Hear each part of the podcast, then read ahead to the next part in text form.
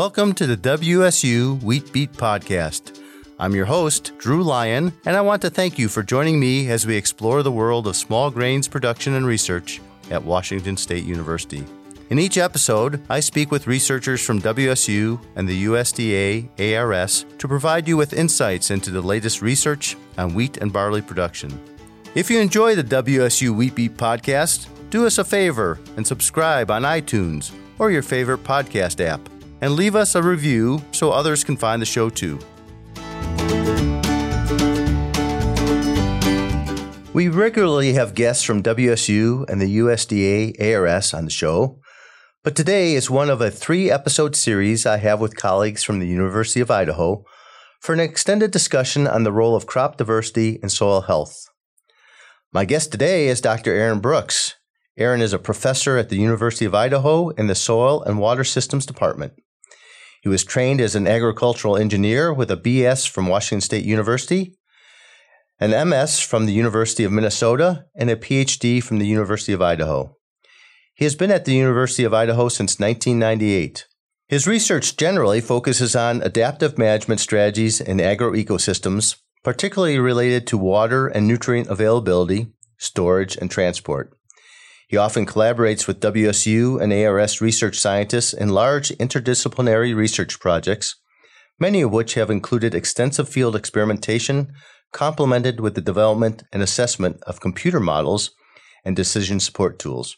Hello, Erin. Hello, Drew. So, we heard from Kendall Kahl in the last podcast uh, that there may be opportunities to start incorporating cover cropping into our wheat based systems, not only in our high precipitation zones, but also a potential replacement of summer fallow. From your perspective, what do you see as the major advantages and disadvantages of incorporating cover or forage cropping into this region? Well, I think Kendall did a good job of describing the challenges. First of all, in our dryland system, particularly in the low and intermediate precip zones, the, the greatest challenges really involves issues related to timing, storage, and availability of water. Many growers have heard the success stories of some of the pioneers and of cover cropping and then regenerative ag movement, such as Gabe Brown, and he's come to this region to talk to a lot of these growers. However, the Palouse has really unique climate. We have these wet winters and dry summers. And uh, so we have some unique timing challenges that really limits our ability to directly adopt strategies employed in North Dakota or, or the Midwest, where we see this happening more often. Specifically, we have questions how do we get a, a, crop established in the fall uh, in our dry soils, and, and what are the impacts of a cover crop on our primary cash crop, really the, the winter wheat, especially if we're looking to replace fallow with these uh, cover crops?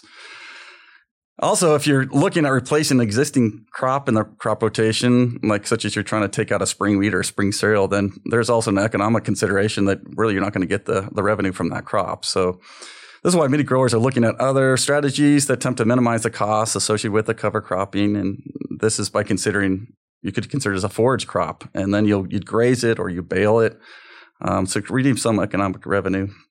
Um, so we're really still learning about these potential long-term benefits. We think there are many in uh, benefits of soil health, water retention, um, increased soil carbon, resilience to heat stress, drought, weeds, diseases, and I think that we're going to see those uh, more evident with time. Um, but as Kendall suggested, and, and, and we hear from Dane and Sanford, we're seeing some initial evidence that some of these changes occur even within a couple years following the cover crops. Okay, so um, I was in Western Nebraska for 22 years as a dryland cropping system specialist, and, and one of my goals was to try to minimize or even eliminate summer fallow. Um, and we didn't quite get there. There's some real challenges, you say, but that's a, a summer precip zone, and this is a, a winter precip zone, which just changes the, right. the, framework a whole lot. So, yeah, trying to deal with those issues, um, we could we could grow summer crops, you know, fairly well because we got the rain when the in the right. heat of the summer, and here that those summer crops are pretty pretty difficult to do right. without using the stored water that you want to save for your fall crop, right? So, can can you tell us more about some of the logistical challenges and solutions that, that your team has been considering and evaluating to minimize the risks of including of cover crop and crop rotations across the Palouse? Yeah, so there are several management op- options that we've kind of started to look at the grower might consider with cover crops. As I mentioned, the, the first consideration is whether to treat the cover crop truly as a cover crop or as a forage or a, a green manure crop. Uh, if a grower will be baling or grazing the crop, um, which is one of the options. And the grower want to select a cover crop mix that really provides the greatest protein and fiber to feed an animal, as opposed to maybe you're thinking of as a cover crop as a primary goal of increase organic matter and maybe feed the soil and the soil microbiology. Um, the second really consideration is really to adopt a fall seeded crop or a spring crop. Uh, so the people have been doing it as, as a spring cover crop or fall, and, and really the impact really is in, in terms of the winter tolerance. Um, and another consideration uh, is really when to terminate the, the cover crop, which we, we kind of got into with the modeling quite a bit. Um, to make sure really that there's enough water available for the winter wheat crop, particularly in these drier zones of the Palouse. Um, and really, the last one we've kind of looked into quite a bit is really whether to fertilize the cover crop or not. Um, this adds additional cost, but if you're looking at greater growth, fertilizing the cover crop makes sense. Um, and so we're trying to use these crop models to, to really look at these different options and, uh, and really investigate the viability and, and maybe the, some of the impacts of these decisions. Okay, so so tell us more about the crop model uh, use and what sort of confidence you have in the reliability of these models. Um, I think a lot of people out there often view models a bit skeptically, probably because they don't really understand what's behind them. Um, so, yeah, tell us a little bit more about this. Yeah, there's a, there's a lot of skepticism, and I and I, I try to explain to my students that crop, the computer models are really the tools to better understand and mimic natu- a natural system, but and they're they're good at gaining insight in some of the more complex responses in a, a cropping system that you couldn't uh, you know uh, find out in a, a field experiment. Um, and we can actually look at how potential changes uh, a management practice might have to that system or looking at a change in a weather pattern. Um, and I think it is good to have a healthy amount of skepticism in models as they don't truly represent the complexity of natural systems. Um, I like the term that you hear oftentimes is that all models are wrong and some models are useful. And I, I agree that this is probably a good perspective to have. I find a good approach really to understand a system is having a good balance between uh, modeling and field measurements. Um, and this is really the approach we took in this this lit project that we've been working on, where we uh, emphasize both field field, field measurement and, and modeling. So yeah, the, the model we used is the CropSyst model, and I think you've had some other guests on here that maybe talked a little bit about CropSyst. The the USDA uh, team has been using it, and it really was developed at, here at Washington State University in the biological systems engineering department, um, largely by Dr. Claudio Stöckle and his programmer Roger Nelson. Um, so it's been around for about 40 years, and really they've used it, and it's a pretty effective tool at, at um, predicting crop response and water uh, and nitrogen stress uh, from the main crops we grow in the Palouse. And so we, in this project, we used uh, a pretty extensive field experiment set up with replicated strip trials um, and to really compare business as usual cropping strategies that we're currently employing now to these aspirational, you know, that include the replacing fallow uh, or a spring cereal crop with a cover crop or a forage crop in this rotation.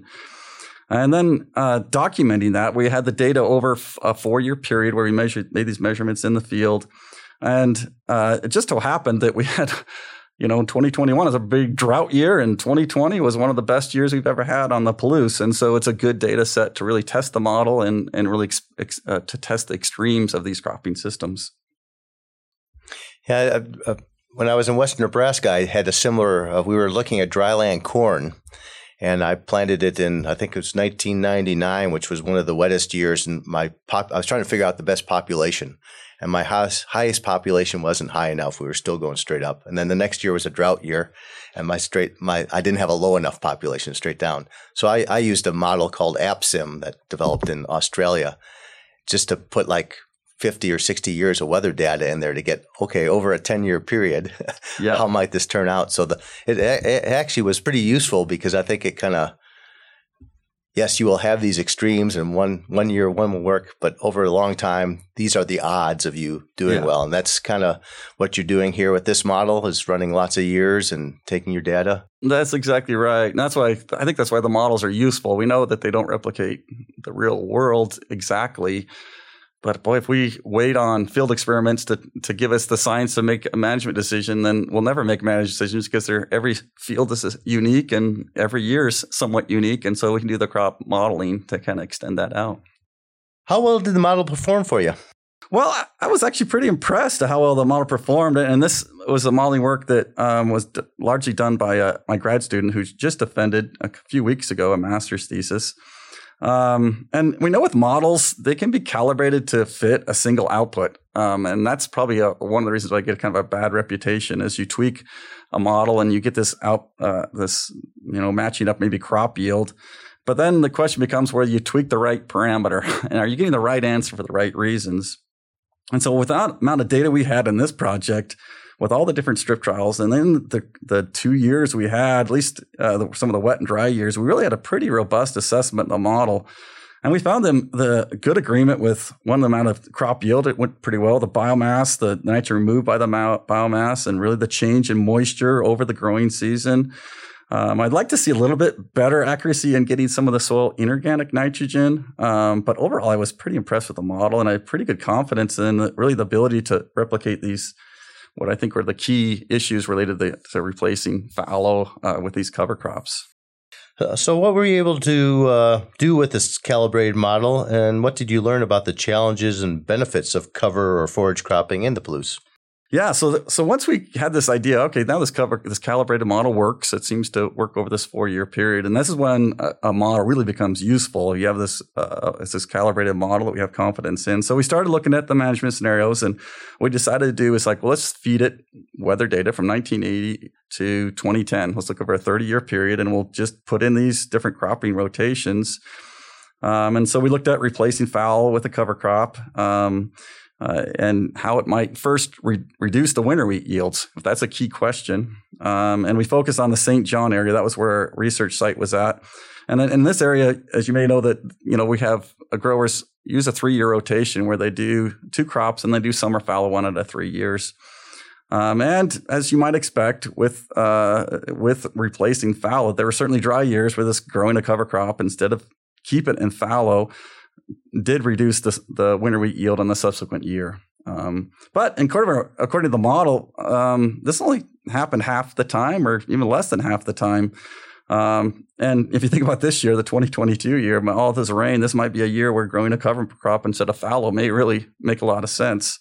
Um, so this was encouraging, and and the the lack of the uh, impact on winter wheat yields is partly due to the fact that summer fallow really isn't a completely efficient approach. Um, as much as we try, we still try to. Uh, summerfall can lose a lot of water over the summer itself, just from evaporation and things. So, so then we use the model to try to explore how uh, a grower might minimize the impact of this wheat crop. So, what are the options if if you don't want to minimize this? And that was really this tool would be this using a termination date. So, when do you terminate the cover crop? Um, and if you terminate it early um, before the, all the soil moisture is depleted, then then there's probably a less of an impact on the winter wheat. And um, and we found that's exactly right. When we found that you could avoid that whole winter wheat hit by moving the cover crop termination date up to two to two to four weeks beforehand. Uh, in the simulation, we generally terminated the cover crop around July 8th, but we could almost eliminate all the winter wheat uh, reductions by terminating it by June 8th. Um, so now the downside of that would be then if you terminate the cover crop early, then you don't get quite the biomass production. Um, and so if you're trying to uh, graze it or bale it, then you're not getting quite as much of the biomass, and there's just less organic matter going back into the soil. But that is certainly an option. Okay. Um, this this sounds uh, pretty encouraging, actually. That you, as much as half the years or more, you don't have a, a reduction. Uh, suggests farmers could essentially use termination date as the means of water management to minimize the risk of impacts to their winter winter wheat crop. Yeah, so that's exactly right. And, and and if you've seen around here in the last five to six years, I know that more and more farmers are putting in soil moisture probes and probes that'll uh, essentially sample the entire soil profile, and and that data sent to their phones, and so they could actually watch these the soil moisture depletion during a year and say, hey, this is a dry year. We're just not getting the moisture. I need to terminate early. Or if they're doing it like this year in 2022, boy, you could extend that cover crop into July if there's plenty of soil moisture and and they'll have less likely impact on the the winter wheat um, coming the next year. And so I would guess that the cover crop's going to use the shallower water and, and leave the deep deeper water for for later use by the crop. But how do you get how do you get that surface water replaced so you can get a, a successful start to your your following winter That's wheat right. crop? That's right, and that is the challenge, right? The Midwest gets those summer rains, and they can essentially seed after the combine. And so here in the Palouse, we still need a little bit of moisture so that it would be seeding deep to try to get some good growth established. and you still need a little bit. Of, so that's still one of those challenges to get that establishment. So, what other management options have you uh, looked at with the model? Yeah, so uh, in addition to the water, we were kind of looking at the, the implications on fertilizer management. And so, depending on whether the grower adopts a fall seeded cover crop or a spring cover crop and the type of cover crop mix, there are um, some fertilizer options. A, a fall seeded cover crop that is resistant to winter kill may be maybe more reliant on cereals that it could experience nitrogen stress if they're if they're not balanced with legumes or fertilizers. So fertilizing the crop in the model when we looked at it did increase biomass and indicates that growers should potentially consider fertilizing these cover crops if they don't have high residual nitrogen in their soils. Interestingly, if if we baled the cover crop and you, with baling the cover crop, you have less organic matter going to the soil, um, and we assumed essentially 80% of the, the cover crop was baled off um, really only resulted in slight reductions in our long term soil uh, uh, nitrogen fertilizer requirements. So you actually um, you are getting, and we saw in the model, getting more nitrogen mineralization, so more organic sources of nitrogen. Um, so um, even the baling didn't seem to indicate uh, uh an increased need for nitrogen fertilizers. Okay, so so if fertilizer prices continue to rise as as they have this past year, I would presume that growers could change up the cover crop mix to rely more on legumes. And in the long run, these cover crop rotations should decrease the amount of fertilizer that the growers would need to apply to their subsequent winter wheat crop. Yeah, that's right. Overall, we found overall we found these these rotations were more water efficient as more of our annual precipitation went towards transpiration or increasing biomass and evaporation, and and we found less water leached out the bottom of the root zone. So this is this is quite a win-win for both the growers, the soil, and the environment. Yeah, I would say you know another uh, aspect of cover cropping that's catching on in the weed science circles is just weed competition. So as our herbicides become less and less effective due to herbicide resistance, people are looking more and more at cover crops as part of that entire package for weed control. Yeah, this is. I mean, this is the idea of the project we're on. This landscapes in transition, and the idea is our landscape here is going to adapt. We are going to see this, you know, in increase in uh, herbicide-resistant weeds. We see soil pH drop. We have organic matter dropping, and I think the farming systems we're going to see are going to be changing in the next ten to twenty years. It'll be interesting to see what it looks like uh, over time. Yeah, I think uh, it's been a couple of years since I saw these models, but I think the prediction is. Um, we're expected to have warmer, wetter winters and hotter, drier summers, which might push us more towards winter crops like winter pea and the rotation and away from some of our spring crops. That's right. And I think in the annual precip zone, we see this year, even Latah County, we have a lot of fields that got planted very late or didn't get planted at all. And so I think fall seeded crops, perennial crops, uh, cover crops, I do think things are going to be changing up a bit um, going forward. Well, Erin, this this is really interesting work. Um, I, I, like the use of modeling to help us try to make some of these decisions because our climate's quite variable on top of being uh, challenging compared to much of the country. Uh, so I look forward to seeing what you do with this and how you translate to growers uh, in this part of the world. Yeah, well, thanks for having me on here, Drew. Thanks for joining us and listening to the WSU Wheat Beat podcast. If you like what you hear, don't forget to subscribe and leave a review on iTunes or your favorite podcast app. If you have questions or topics you'd like to hear in future episodes, please email me at drew.lyon. That's L Y O N at wsu.edu. You can find us online at smallgrains.wsu.edu and on Facebook and Twitter at WSU Smallgrains. The WSU Wheat Beat podcast is a production of CAHNRS Communications and the College of Agricultural, Human, and Natural Resource Sciences at Washington State University. I'm Drew Lyon. We'll see you next time. The views, thoughts, and opinions expressed by guests of this podcast are their own and does not imply Washington State University's endorsement.